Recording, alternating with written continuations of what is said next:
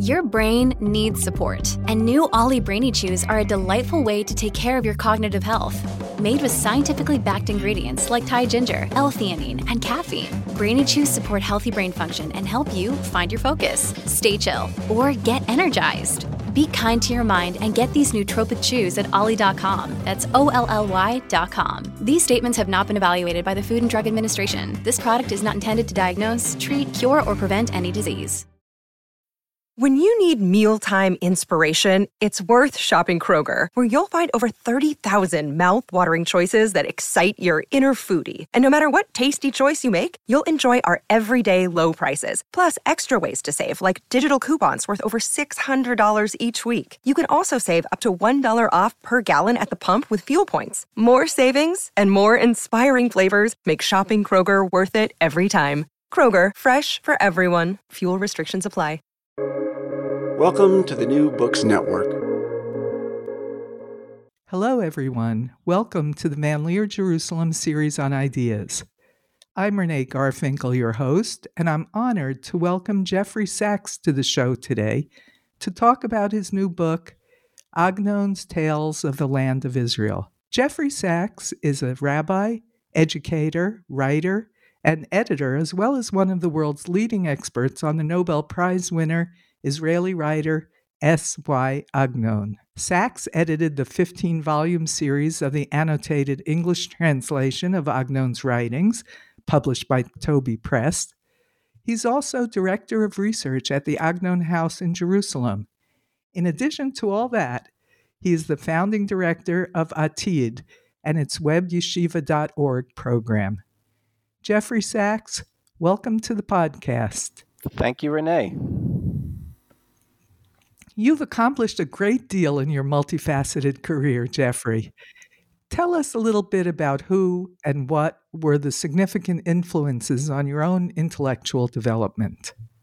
Oh, my. Well, as you pointed out, I have a very varied CV.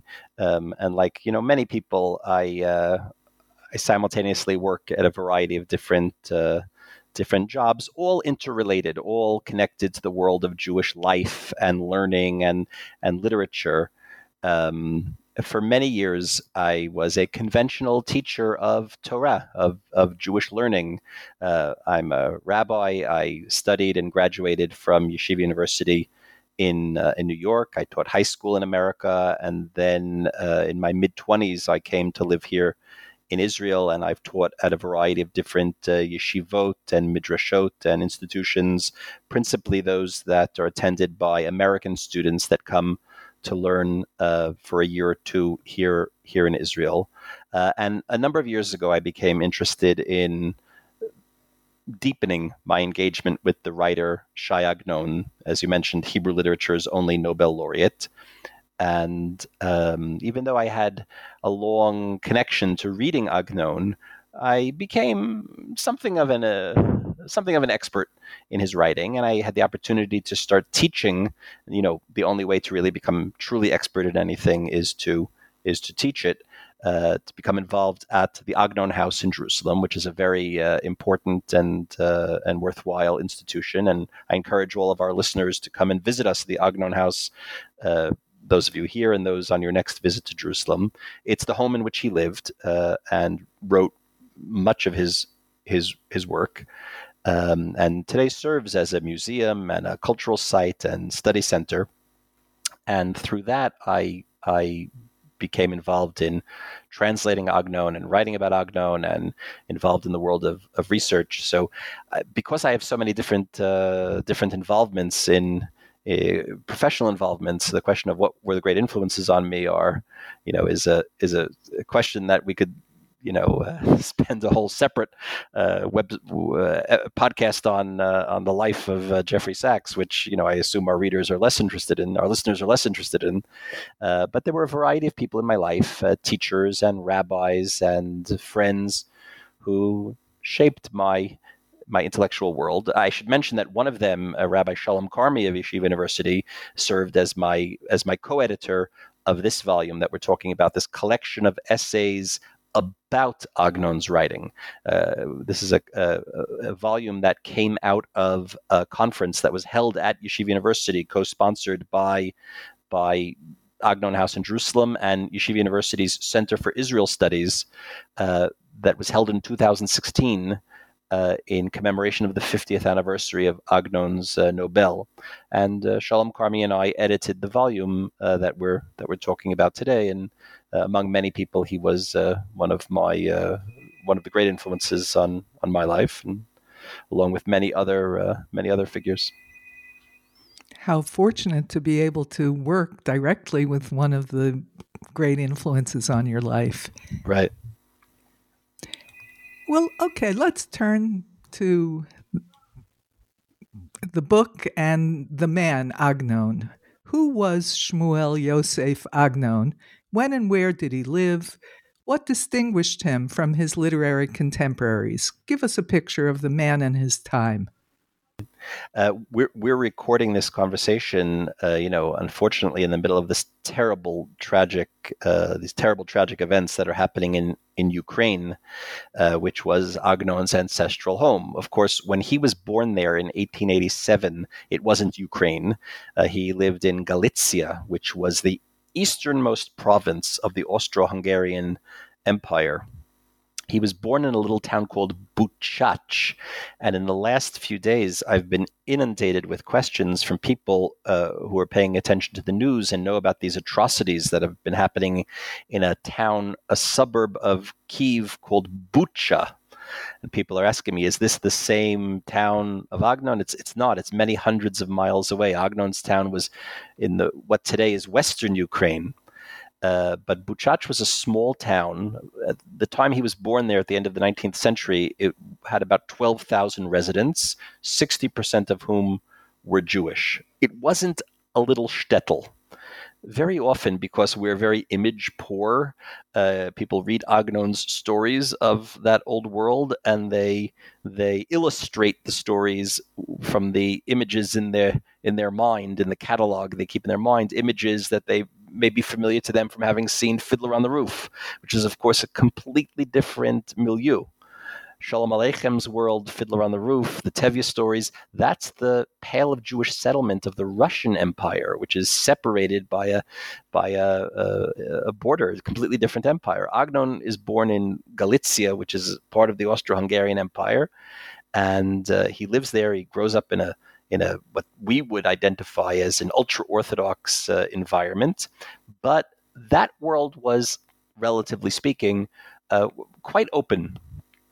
And in the home in which he was raised, he sent to Cheder, the traditional Jewish schoolhouse. And then at a certain point, because he's recognized as a very gifted student, he's released from Cheder. He's released from having to go to school, and he studies independently in the Beit Midrash, the study hall, and he studies with his father, who was a rabbi and a learned man, even though he made his living as a merchant. But nevertheless, he was exposed to the great works of world literature and Hebrew and Yiddish literature that had come before him. And from a very early age, he sets his sights on becoming an author. He starts publishing his first piece of published writing. I think he's 14 years old. He writes initially first in Yiddish and in Hebrew, and at a certain point he makes the decision to commit himself to being a Hebrew author, which was a quite unusual choice at that time, because there were many, many, many millions more Yiddish readers than there were Hebrew readers. The flowering and flourishing and revival of Hebrew as a modern language was something that was still in its initial stages. At around the age of 20, he comes on Aliyah to the land of Israel, where he establishes himself very quickly as among the rising stars of this new culture and literature.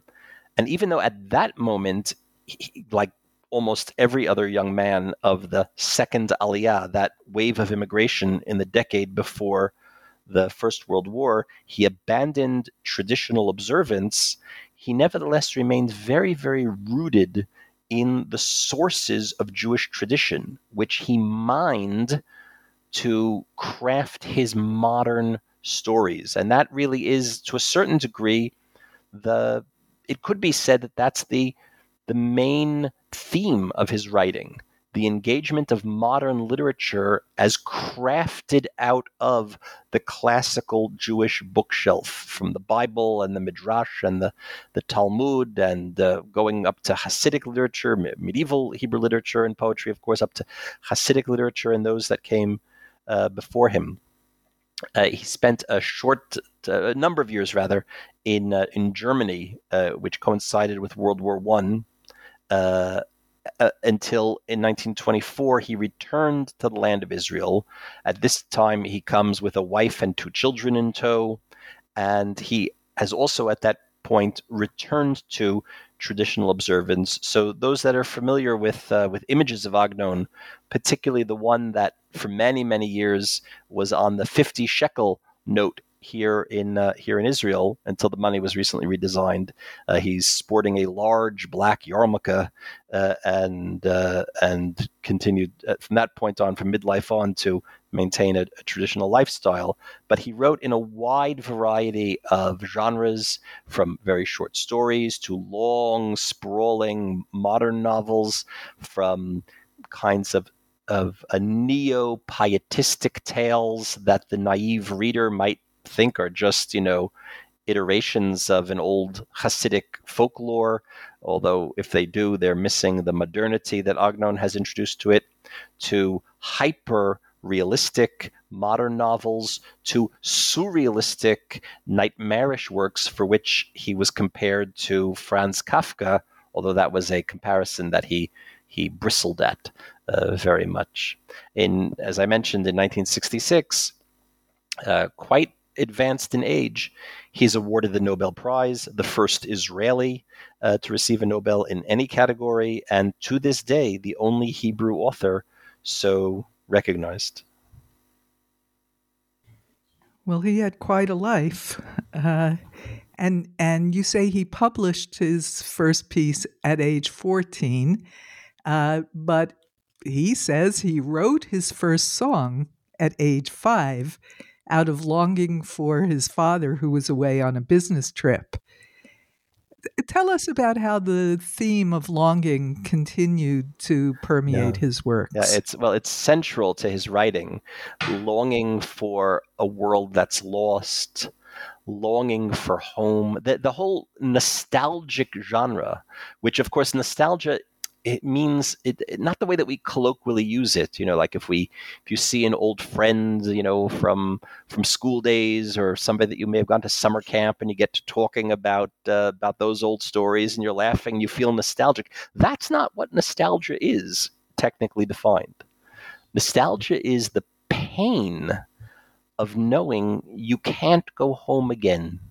You can't turn back the clock. You can't recapture what was lost, and that is a thread that runs throughout all of Agnon's writings. It's the way that he explores the tensions in modern life and Jewish life, the gap between the old world and the new, between tradition and modernity, between a world where faith is kind of baked into existence, to a world of doubt and question, and even people of faith in the modern world have to earn their faith in ways that could be taken for granted in the pre-modern world. These are the great ideas that he's exploring in his writing. So that story that he tells, and like much of his biography, I mean, everything in his biography, from the date of his birth to his name to almost everything is. I don't want to say fictionalized. I often say instead midrashicized. I hope our listeners understand what I mean by that. But the creation, the character of S.Y. Agnon himself, who serves as a character in many of the stories, who is usually identified as the narrator of the stories, even when he's not taking a role within the story. That character is the greatest character in all of his writing. The projection, the authorial projection of the autobiographical into the into the story is itself a creation. So he tells this story that the first song that he composes, he was, of course, principally a prose writer. His poetry would not have earned him a Nobel Prize. But his first literary composition was a kind of rhymed couplet that spontaneously erupts from him out of longing for his father, who has gone off traveling for business, and he's longing for absent father who is both the source of authority, the source of tradition, but also a very important and significant beloved figure. Agnon had a very happy childhood. And even in his fiction, he does not feel compelled to kind of create a conflict and disharmony and strife, which is, so common in modern literature, modern literary depictions of the family. Think of other authors. Think of Philip Roth's work, where there's also a very significant pseudo autobiographical layer in his work. And I think Roth once said that. Besides saying that he wrote novels in the form of confessions and people confuse them for being confessions in the form of novels. But, the reader could be forgiven when the protagonist of a novel set in the Weequahic section of Newark, New Jersey is named Philip Roth. You might be forgiven for thinking that this is autobiographical. Right. But Roth said that, his family life was actually much more pleasant than that depicted in his novels, because if he wrote what it was actually like, it'd be quite boring. Authors usually feel the need to inject conflict into the story in order to move a plot.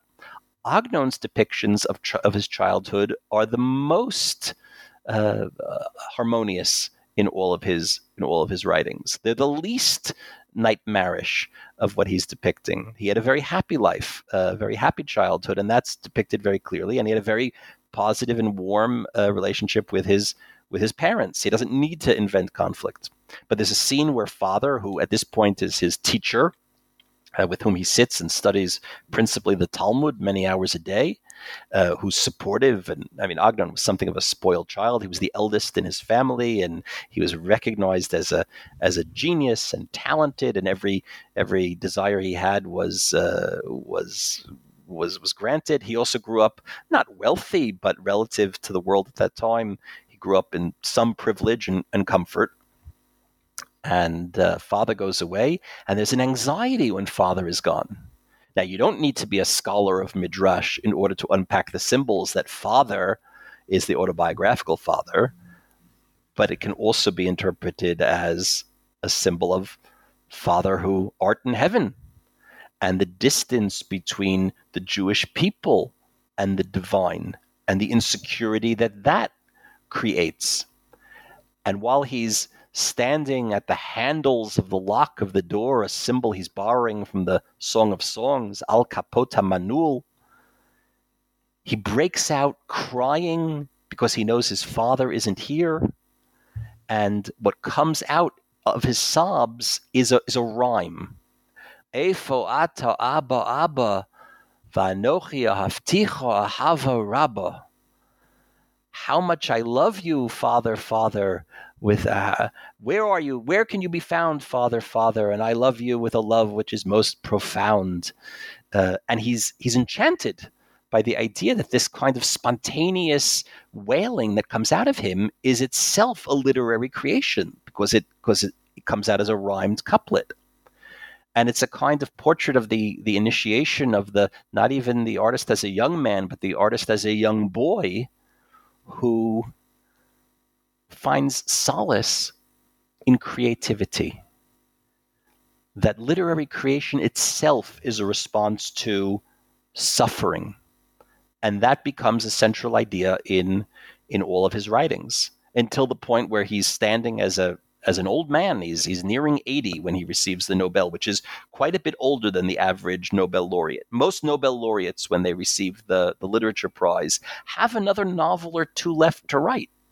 Agnon was already nearing career's end. From that point on, he published no more books, although some stories were coming out and there was a lot being done that was published only posthumously.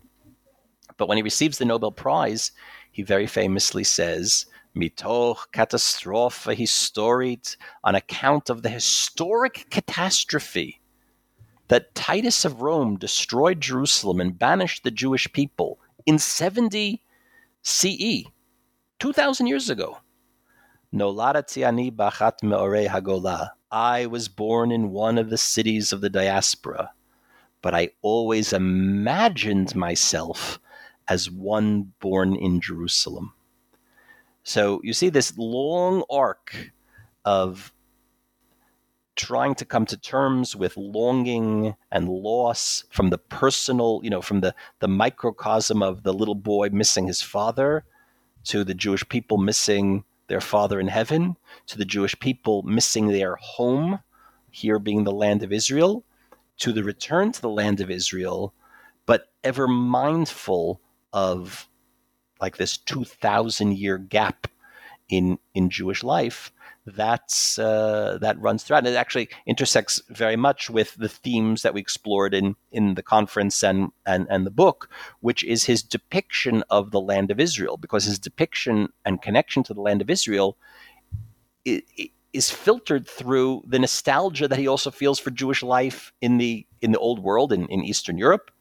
And Eastern Europe is filtered through the depiction of the longing for the land of Israel. Everybody's always standing on one shore, maybe looking in a different direction, or having reached a destination, looking over their shoulder at what was left behind. A psychologist, in listening or reading about Agnon's happy childhood and deep attachment to his father, might speculate that attachment is also a reflection, or is later reflected in the spirituality that permeates so much of Agnon's writings. In the book we're discussing, there's a chapter by Moshe Simkovich on Agnon's story called The Covenant of Love. And if you recall, it's a conversation among three elderly immigrants to Israel who are sitting on the beach at sunset, talking, complaining. On the beach in Yaffo. That's right. Jaffa, yeah. And they're complaining, as immigrants everywhere do, about how their new home fails to measure up against the old country. Tell us about the metaphor of light that's used by the speakers, and how the different points of view are resolved. Right. So that story, the Covenant of Love, in Hebrew it's called Brit Ahava. It's a very, very short story, which is available the story itself is available in English translation, of course, in a volume that we put out with the Toby Press called Forevermore and Other Stories. And as you said, it's these three European Jews who have come late in life to the land of Israel, and they're sitting in Jaffa, and they're exploring this, where they're looking at the setting of the sun, and that gets us to this theme of light. But to discuss the theme of light, of course, you're also discussing the theme of, implicitly, the theme of darkness. And actually, Moshe Simkovich in this essay, which I think is a very good example of unpacking Agnon's use of the primary sources in the Bible, in the Talmud, in interpretation of the Bible. And very often Agnon will quote a source, a verse in the Bible. And the knowledgeable reader, even if they're reading in translation, will identify what Agnon is playing off of. In other words, it's not a quote in the mouth of the character who himself is quoting the Bible. It's just kind of intertextually woven in to the story. But even when we identify that source, what's required to really unpack the symbol is usually our ability to know how the reception history of that source, how that source was interpreted and read through the eyes of the Midrash and through the eyes of the biblical interpreters of the medieval period. Here, Simkovich is doing that through the prism of the commentary of Rashi on certain verses. But what's significant in this story is that the three of them arrive in Yaffo, and to sit on the beach of Yaffo looking at the sunset, of course, means looking west, looking back to Europe.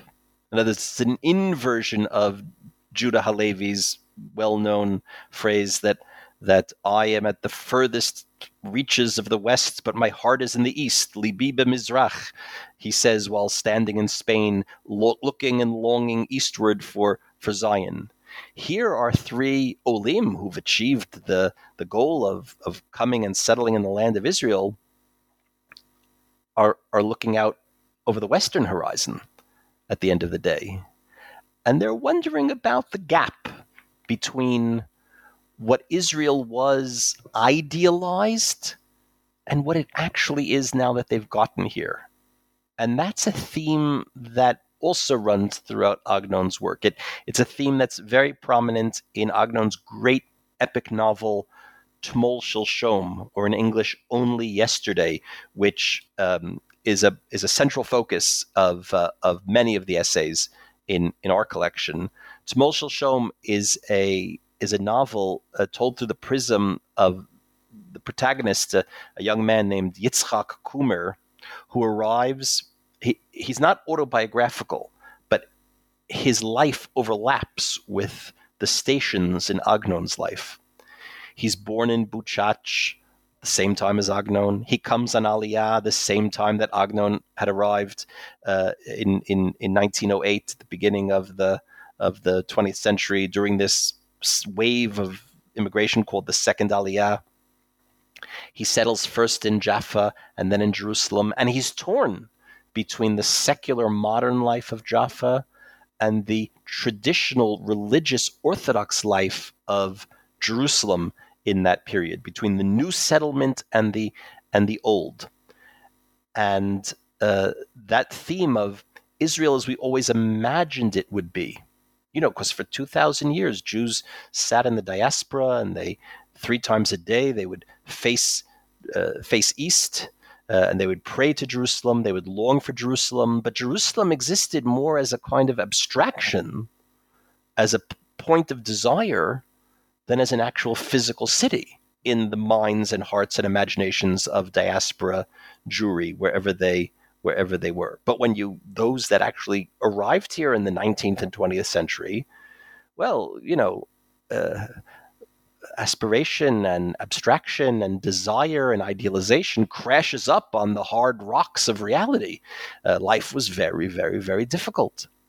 And, I dare say that, even now in the early 21st century, I came on Aliyah, about 30 years ago, in the mid-90s, I think most Olim would describe a similar type of crashing up against reality. Even those of us that have had very happy and successful lives, the immigrant experience is a difficult one, no matter how much it's padded. And that's depicted in Agnon. But through Agnon, it's depicted through an additional layer of, well, what do you do when you take with you in your suitcase, on the boat, arriving on the shores of Yaffo in 1908, in your suitcase are all of those desires and expectations and idealizations of this place. And how do you make sense of it in the actual real physical world? The difference between the physical and the spiritual, the difference between the ideal or the real and the ideal. So I think in this question of light, it's not so clear. Light casts shadow, and light is the mirror side of the other side of the coin of darkness. And this gap between the ideal and the real are things that they're exploring. Although that story, the story that Simkovich explores, ends on a kind of positive note. It ends on a kind of optimistic note that maybe those idealizations, the folklore, we have to outgrow that in order to actualize the covenant of love, the Brit Ahava, which God has formed with this particular land. But like any covenant, it's two-sided. And maybe what he's saying there, and in another story, is that if the land of Israel, and this story is written in 1925, long before the establishment of the state, but if the land of Israel, and later the state of Israel, is not what we imagined it to be in our folklorish idealization, maybe that's on us. Maybe we have to work to make it what we imagined it is or could be. One of the chapters that I found very interesting was your conversation with Professor Avraham Holtz.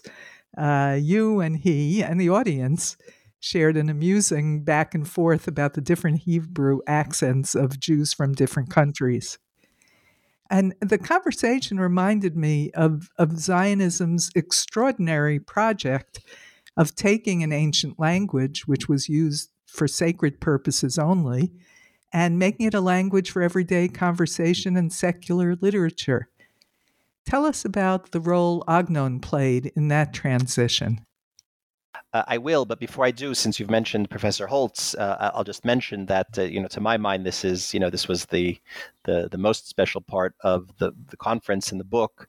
Avram is a I'll call him a dear friend, but he is of course our great teacher. He's one of the lead. I call him the dean of Agnon scholarship at this point. His most significant contribution so far is an annotated edition of Agnon's novel Hachnasat Kala. In English, it's called The Bridal Canopy, which is laid out and almost like a page of Talmud, with the prime text in the middle and copious commentary and illustrations and source work and indexes and appendixes and etc., which unpacks every word, not even every line, every word of Agnon's text. And for many decades now, he's been at work on a companion volume of Agnon's great novel of life in the land of Israel, Tmol Shilshom, which we mentioned a few minutes ago. And we hope that he will succeed in completing that work, which will be a phenomenally important contribution to Agnon scholarship, to the scholarship of Hebrew literature and of Jewish learning in general. So the conversation that I had with him at the conference, which was then edited into the essay in the book, explores his work as the great commentator and annotator of Agnon's work, particularly here on a novel focused on the reality of life in the land of Israel. But in terms of your question about Hebrew, it's a very important one, and we don't have time to fully discuss it here. But suffice to say that when Hebrew was being what colloquially is called revived at the beginning of the 20th century, there were debates about how to go about doing that. How do you take a language that was the language of a people, but for 2,000 years, if not dead, then at least in something of a coma?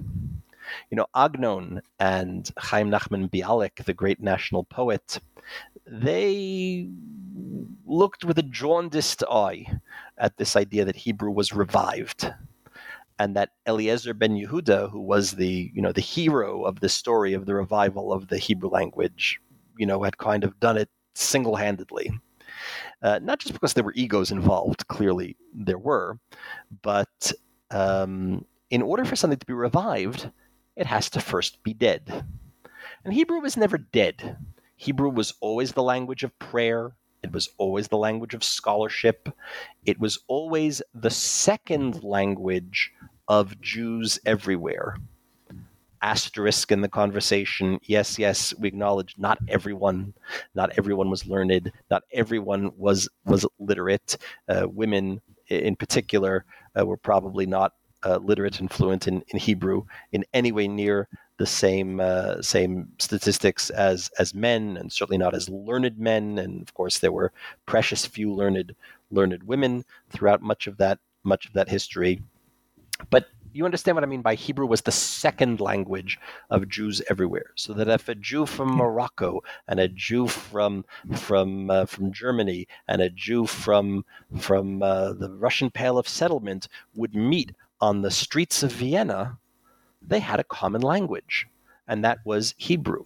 So Agnon didn't think that Hebrew needed to be revived. It needed to be reawoken, or in Amos Oz's felicitous phrase, like Sleeping Beauty. Hebrew was like Sleeping Beauty, which needed to be reawoken with the poet or the author's kiss.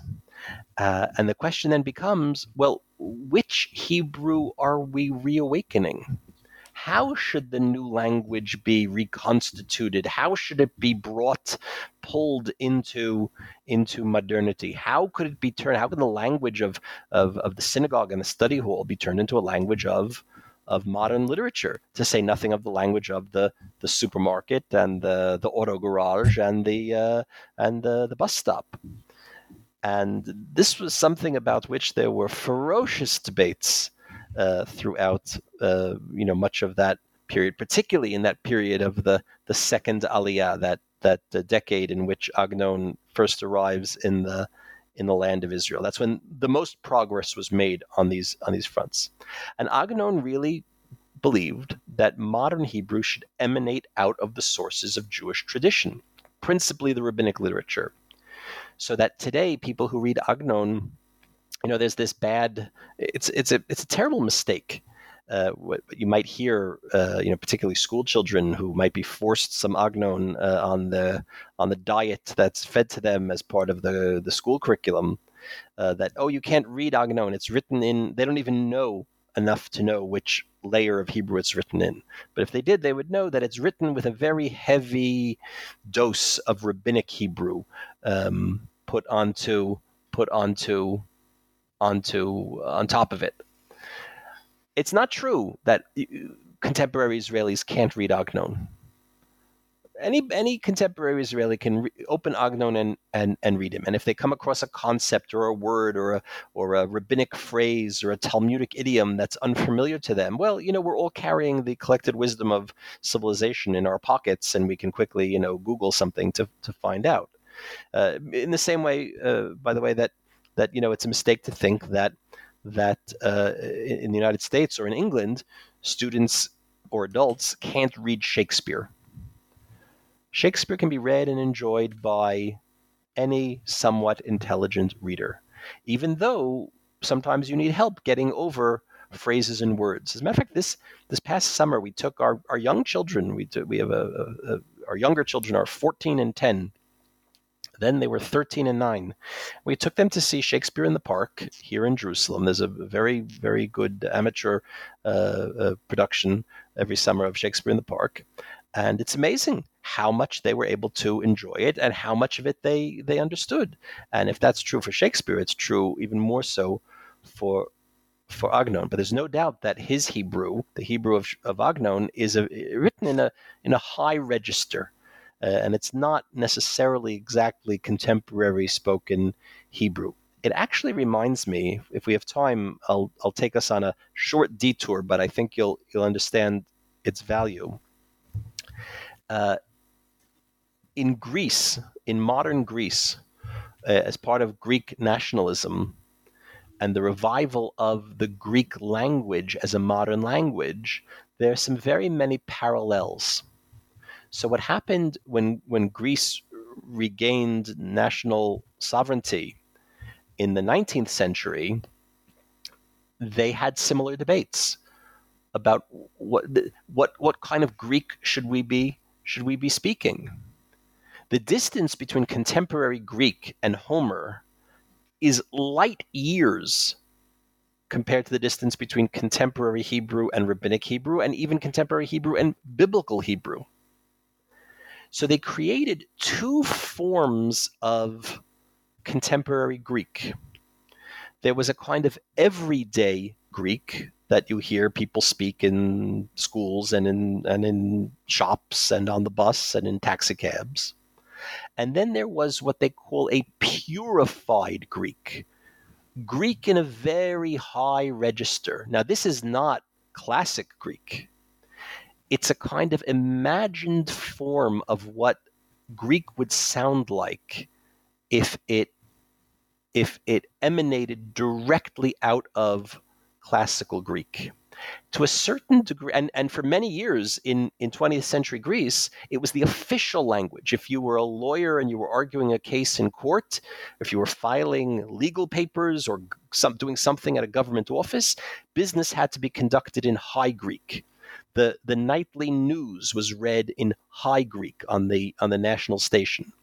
The same way that here in Israel, the news on the radio was once read in a way that it was a higher register of Hebrew, besides the fact that in order to be a radio announcer in Israel, you had to be able to have perfect diction in the pronunciation of your modern Hebrew, and certainly without a whiff of any kind of Yiddishism or European type accent.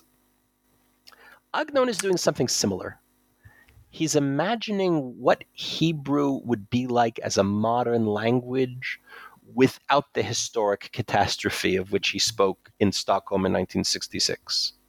How a modern language might have evolved directly from the sources of rabbinic literature without taking that detour, the tragic detours of Jewish history that we had to suffer. And that's what kind of sets his Hebrew somewhat apart. This was a bit of a digression, but I think it's an interesting one, or at least I think it's interesting.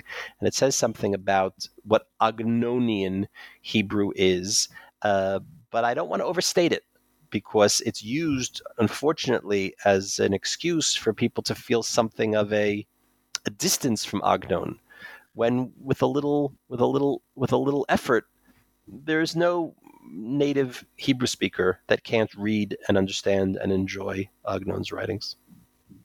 That's really interesting. And you mentioned women's relatively lower levels of education and familiarity with Hebrew in the times of Agnon's childhood. One of his famous novellas, Tehillah, centers on a woman and her spirituality, and these questions of disparate educational opportunities, which serves as part of the tragedy in that novella for what happens to the protagonist's daughter. And do you think it has particular insight into female spirituality? I think so. It's interesting. Agnon's depiction of women and female characters is a very interesting subject. It wasn't the subject of our book, although there's one particular essay by Professor Wendy Zieler of New York, specifically on this subject and on this character of Tehillah and her parallels in other Hebrew and Yiddish literature, particularly by the author Dvorah Baron.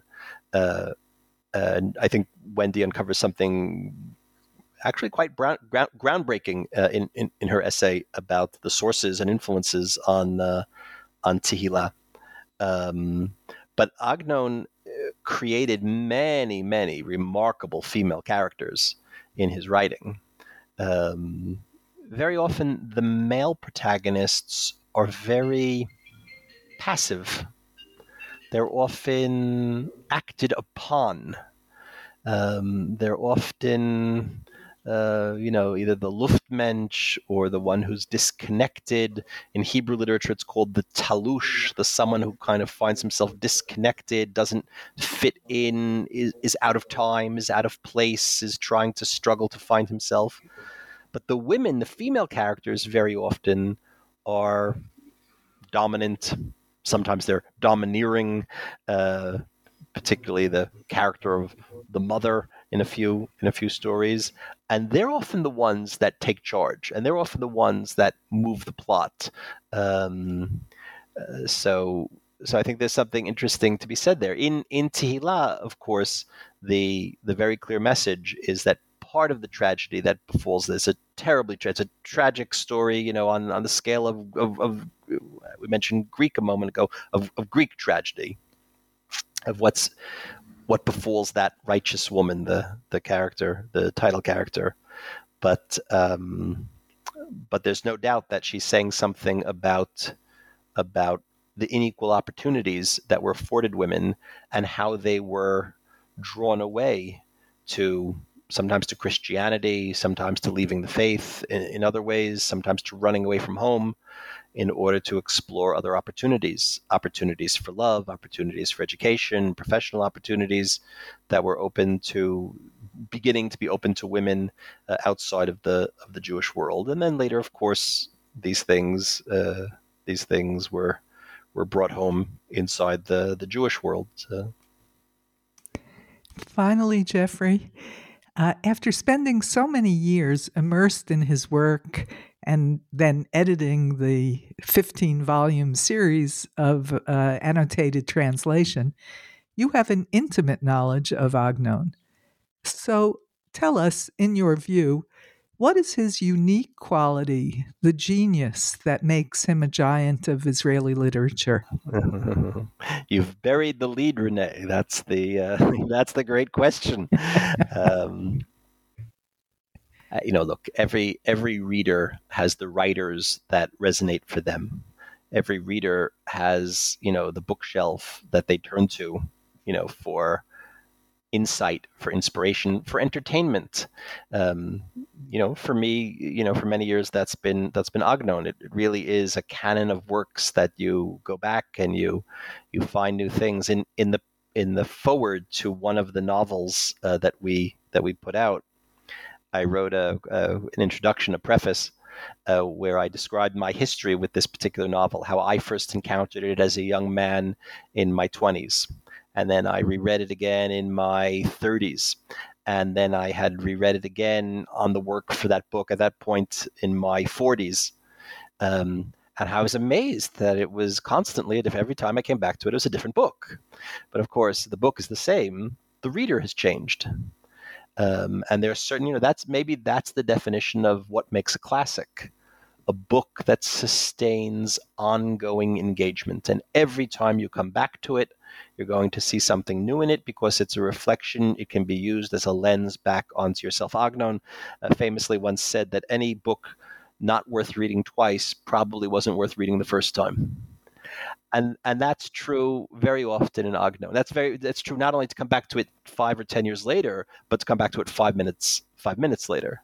You finish reading it and you discover exactly how unreliable that narrator was and how many things you took for granted. And only when you get to the end do you discover, you know, what the theme of this work really is. And then you're inspired to go back and start from the beginning in order to take those insights and read it again. That's true for all classic literature. But I think that for, you know, Agnon has wide appeal. In my role at the Agnon House, I receive mails and phone calls and contacts from people all around the world, non-Jewish readers you wouldn't believe, in China, in Korea, in Saudi Arabia, where people encounter Agnon very often in the context of world literature courses or university lecturers who, you know, because the curriculum contains him, they have to learn something about him and they have to teach him, and how much he resonates in other cultures. He's been translated to all world languages. But certainly for those of us that are engaged with Jewish life and Jewish learning and Jewish literature, you know, he's really exploring the themes that are central to our existence. And he's doing it through the raw material he has absorbed. Those of you that will come and visit us at the Agnon House in Jerusalem will see his vast library of many thousands, 9,000-10,000 volumes of the classics of Jewish literature, spanning all time. We have some very rare books. The oldest book in our collection is a volume of medieval Jewish philosophy published in 1544. But of course, we have the classics of Jewish life and literature, not published, but going back to Moses on the mountain. And part of Agnon's accomplishment was to take the entirety of the Jewish canon and to distill it down and to cast it into the mold of modern literature. And that's something very creative. And particularly for people that are engaged with classic Jewish sources, to see how he uses, sometimes ironically, those sources to craft a modern literature is a very remarkable, to witness a very remarkable feat of creativity, of Jewish creativity, of authentic Jewish creativity.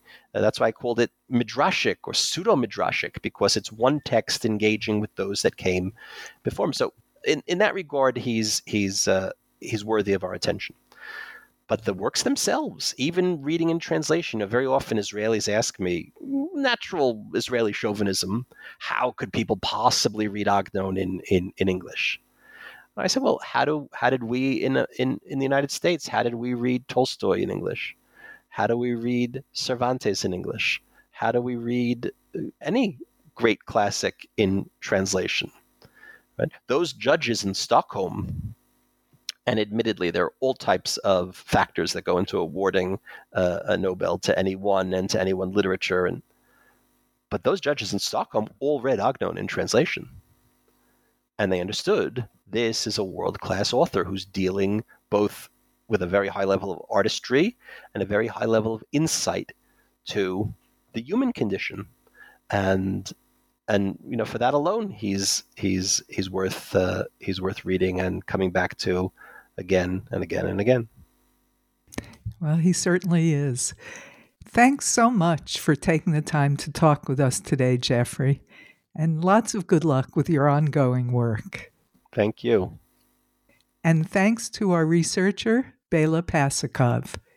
To hear more conversations like this one, subscribe to the Van Leer Institute series on ideas on Apple, Spotify, or your favorite podcast platform.